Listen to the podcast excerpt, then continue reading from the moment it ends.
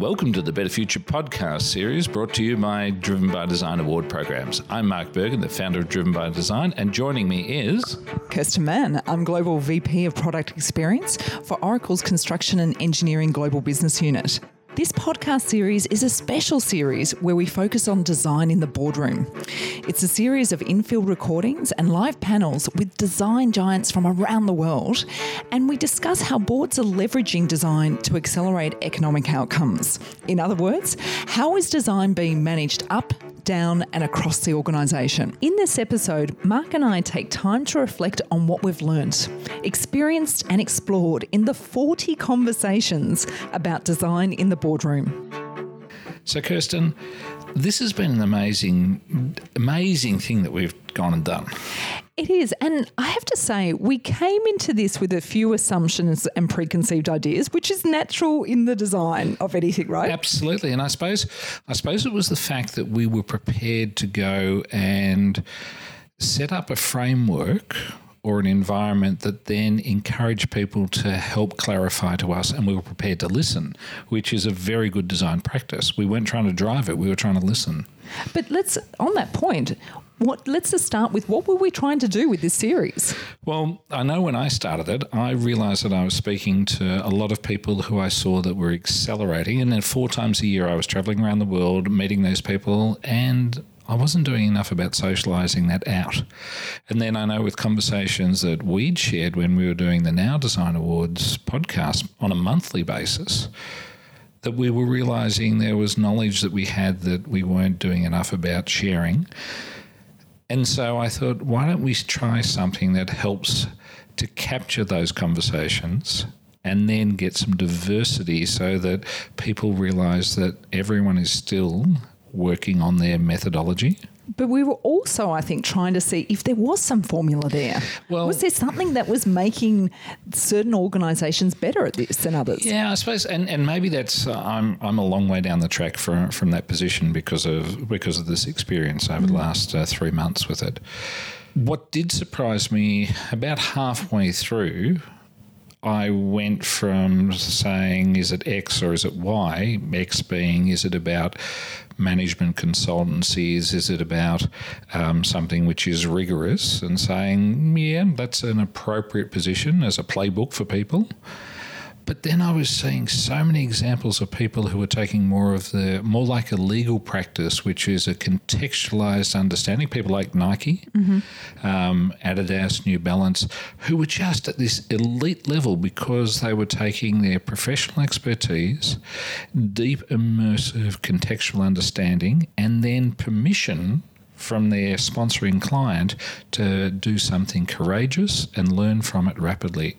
Well, and that's where we also had, we had some fantastic um, conversations. Turi is one that comes to mind where they've actually packaged up a framework around this and around that thinking Frog Design have, where to kind of articulate the different levels of maturity an organisation goes through. We saw this with Envision coming out as well, the Envision Maturity Matrix. But I think Turi gave us some fantastic insights into how they've evolved down that framework as well. Yeah, and, you know, if we go through uh, some of the other um, conversations we had, Dan Formosa is famous for saying uh, in the Masters of Branding program, what they do is that the, he sees the people who have the quality of question are the ones who go further and faster. It's not the quality of of their, say, uh, dexterity on Adobe tools. Well, and this so this is a really, I think it's kind of, you've just hit the nail in terms of really what the crux of all of this have seen. We've seen the ones that are successful at really doing this are problem solvers slash questioners. They're questioning and really agitating in some ways against the status quo. Yeah, and I think if you, you know, go right back to the beginning at PauseFest where we had Laura Anderson on, on the stage with uh, yourself, myself, Harriet Wakelam, and we also had uh, Andy Hoyne came to join mm-hmm. us. But between Andy and Laura, so Laura just gave this, here's how you go sell to somebody, and then working out who was your buyer, but even in talking about it at a board level. Yeah. You know, who has to buy this concept? And then Andy came in with his beautiful content around, I never talk about design. How do I sell like, design? Like, I never which talk was, about which, which was kind of a, we had a room, just to give some context, at PauseFest. There was a lot of designers in that room as well. Obviously, PauseFest attracts designers. And his opening thing was, I never actually talk about design to clients. And it was a bit of a drop the mic moment for people, right? But what he talks about is in terms of the business outcomes that they're trying, the board is trying to achieve. And that's how he gets his design message across eventually, but he talks in the language of the board.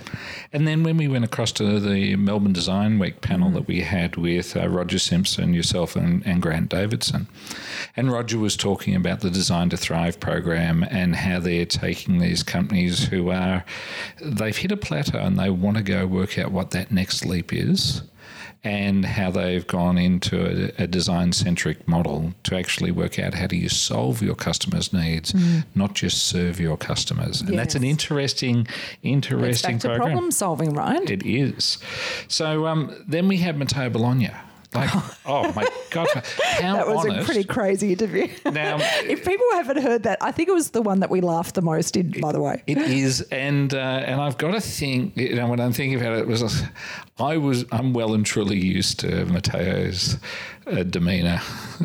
I, when I listened back to it, I thought, he's got you. It's almost like you're a, a, in an audience at a comedy show, because he was just breaking us up all the time. But and he, he the, was brutally honest. Oh. And that was that's so it was so refreshing, where he was like, I think some people, especially at these levels and everything, it's like it's all showed. Like it's, hey, we've got this all nailed. And he was he exhibited to me that this is about being a lifelong learner as well.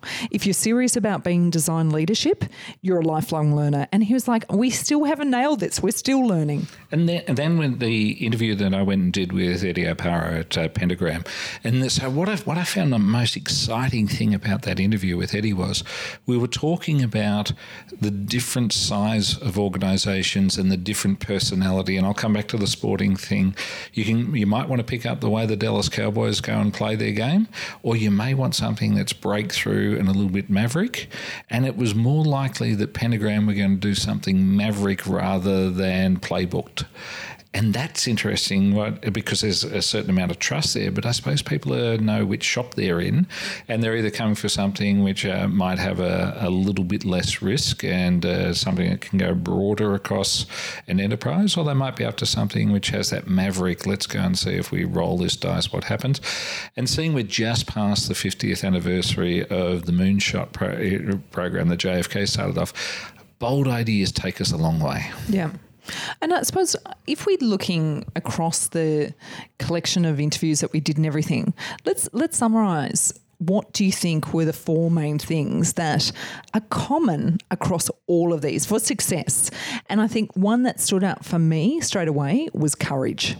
Well, I'm going to go then context, and uh, that people who tried to who tried to adapt organisations to a framework that existed, uh, so like an i- interface change. If you use these five steps, it'll work. We're getting less performance mm-hmm. than the people who are using a contextual.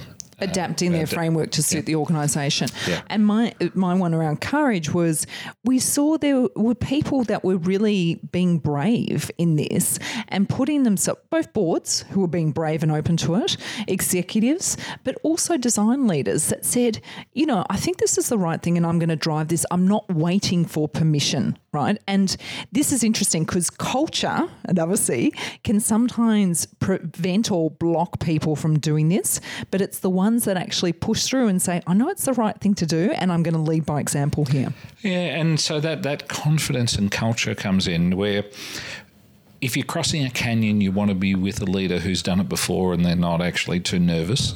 Yeah. You want to have somebody who kind of has some idea. Yeah. So so you want that confidence there. But what you also want is somebody who, if you make one missed step as you're crossing the canyon, isn't going to berate you. Yeah. And so that comes down to that, the culture. Being uh, supportive. Um, and supporting is such an important thing. The the organisations that are doing that are asking people to take themselves further. I think the interview that we went and did with Ben Williams uh, yep. from R G A talking about how Nike walk in and basically say, we need even more. Yeah, we're and, we're fine with the, yeah. the the. I think what we can say there is design's been totally enterprised there, right? Like it's it's a design-driven organisation. They understand the value. You're not convincing anybody. What they want design for is to push the boundary, push the next level of excellence, and that's what they're expecting. And so that would be a very different and but very exciting place that Ben's in. I think the interview that I went and did with uh, Us Two in New York was really interesting. So Us Two, who come from a gaming background, uh, electronic games background, not a wagering gaming background, electronic games, and then to see how they're using that, the insights that they've got around human behaviour in changing healthcare. Mm. And then understanding where the idea of health knowledge and health science is, and then applying the the, the layer that's missing in health is often the experience layer, which mm-hmm. is about contextualized knowledge, not raw science. And so that was a that was a really interesting interview there and discussion, because Kirsten was able to go into depth of the difference that they were making. And they'd worked out culturally how not to be abrasive to the medical science and how to be supportive and making deep clinical inroads, which is, to me, is fantastic to see. But I suppose, having gone through all of this, what do you know now that you didn't know at the start of this? Uh, what I know now is, with confidence, I can tell people that they're late, and that if they ever use the word could, they need to change that to is. So there's kind of three levels of players in this field, I'd say. Yep, and and so I, you know, I, I suppose I just jumped to the elite players that were mm-hmm. there. So they they are doing it. So it's that yep. is design is delivering, and they're also turning around, and what they're doing there is that they're accelerating and delivering all the time. So the the distance that they've got on on the people who are emerging is phenomenal. Right. So they're already out in front. What about the next group? So that emerging group need to help to explain that they're late. Yeah. You know, we're in the middle of the Tour de France at the moment, and it's quite easy to see the breakaway group who get, you know, a long way ahead. I think what everybody's expecting is that the peloton's going to catch catch up with the breakaway. We're actually not seeing that. We're seeing those people getting further and further ahead, because it's not the Tour de France. It's actually a new market, and they're stealing that first mover opportunity that's there. And then the last group. It's like spectators, aren't they? They're sitting back watching. Well, and actually they're spectators who are watching an old-fashioned game, mm-hmm. and they're saying, you know, this game used to be much better twenty years ago. Mm. And what they don't understand is that they've either got an old-fashioned playbook, a design playbook, that is, which is they think about style, not solve. Yeah. There's a lot around that, wasn't there? That yeah. It's not, and it isn't about style anymore, right? But the other really worrying thing is that there's a lot of people who just have an old market playbook. Yeah. And so what they're trying to do is use what I might refer to as masculine traits for their market play, mm-hmm. which is about how much I spend gets me so much of market share, rather than how much do I solve that gets me the market share. Yeah, and, and it's it's interesting, that masculine one is interesting in the sense of it's kind of the hearts and minds approach versus we're going to win and own and every because we're dominating yeah. versus are you really understanding what people need and adapting what you're doing to change behaviour. Yeah, and so if you can get in there and you can work out how to solve, that's the key. And and what's interesting when you use that language is you stop talking about design. You talk about, let's do a project with soul. So that takes me back to Andy Hoyne. Mm-hmm. It takes me back to Laura Anderson, which is you're trying to sell to people to take them somewhere that they wouldn't take themselves. You don't tell them that they're going to have something which they've already got a preconception, which might be incorrect. What you need to do is excite their imaginations and take them where they'd like to go on a shared vision with yourself, where you want to go. Solve gives you that, because solve is something that just about every human wants to achieve. Mm. And it's really easy to say, well, let's go solve it in the most proven, effective, reliable method known, which is design. Because if you do what people want, you don't have to tell them that's great. They'll hear that it's great through word of mouth. So that that was fascinating. But I suppose the other the other preconception that came into this was the idea that it was about developing capacity. Mm-hmm. And what I what I was able to get as an outtake was it's actually it's not about developing capacity. It's actually realizing that you have to catch up. Yeah. And because everyone thinks that, oh, my contemporaries are also trying to develop capacity. They haven't benchmarked that their contemporaries actually are a long way ahead of them, some of them. And what they'll do is they'll also take the previous dominant players, not the emergent dominant players that are coming through. And so it depends which values that you've got. If you've got that very masculine stack of values, you're going to miss this. If you've got a nurturing, more feminine stack of, of values, you're going to realise there's some people who are serving the customers and solving their needs who are about to un- overrun you. So I suppose, and I know you hate doing this, but I'm going to tell you, ask you anyway, out of everybody you've spoken to, which is your favourite session and why? So listeners, we've edited out the pause that I had there. And the reason being that this is an encyclopedia that we've delivered. No, no interview is more significant than any other.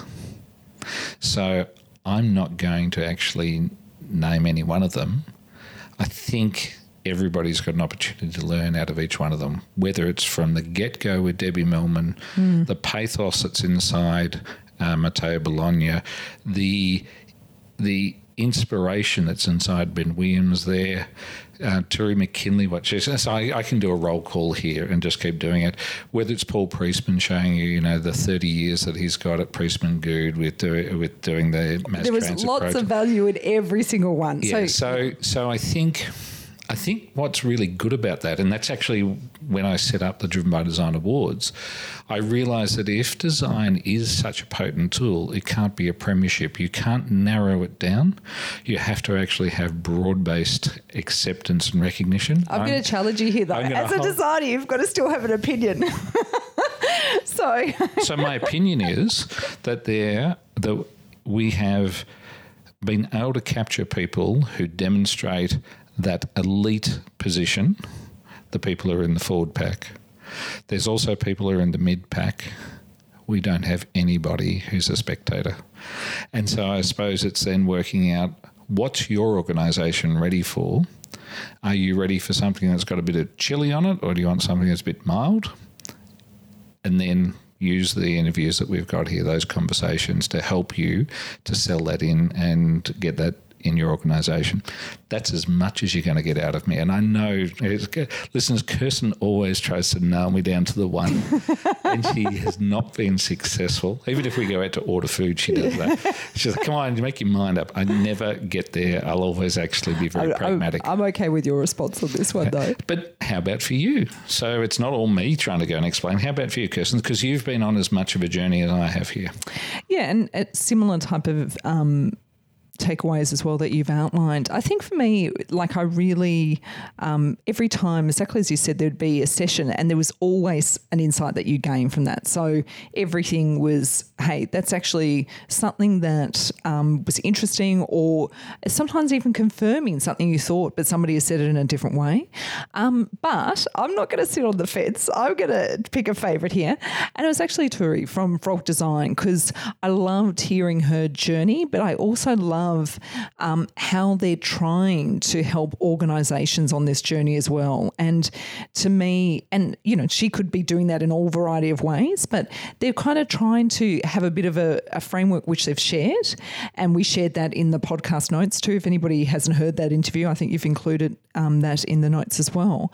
But she was just, I just really loved hearing her story, and also the way that she was thinking about um that, and really how she went up the chain, right? Why she wanted to be work from being just a practitioner, and I say just, but she was a really competent and capable practitioner, but how then that wasn't necessarily creating the outcome she was looking for. So what did then she do? And I think a lot of practitioners will listen to that podcast and think, that's my journey potentially. Either I'm at different stages in that, or that's where I want to go.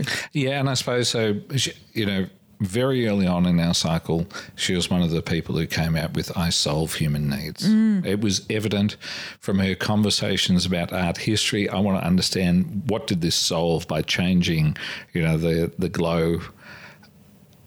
She's on, been on a particular expedition which has served her, Frog, and their clients incredibly well. Yep. But I, I feel like we could be on a movie show and I could, I could yeah, I know, talk for I know. hours, hours well, about I, what else was there that exactly, was amazing. Exactly. And look, Debbie, and it, there were so many things there. So I think in summary, there is so much content there for people to be able to consume, but also get really different perspectives from design leaders from throughout the world. And they'll form their own takeaways, right? We've already kind of touched on some of the key things here, but I really think there's an exceptional amount of insights and commentary that will be really valuable to people regardless of what stage of the journey they're on at the moment. And listeners, uh, this isn't the end of our Design in the Boardroom, uh, you know, tilt. We're, we're going to do another series of these before before twenty nineteen's out. Um Probably this next series is going to be not only looking at how Design the Boardroom is working, but how does Design the Boardroom accelerate a better future for us? Uh, we've been on about a better future mm-hmm. for a long time. We've got a good foundation here that shows the diversity. I know the twenty interviews I've already got booked up. Wow. If you want to work out how to get to tomorrow faster, that's actually going to be great for the next five generations. It's going to be a great series there. Please, if you just dropped into this episode, go listen to all the other ones there. Make sure you subscribe to Driven by Design in iTunes or on SoundCloud or fifty thousand other ways that you could go consume it.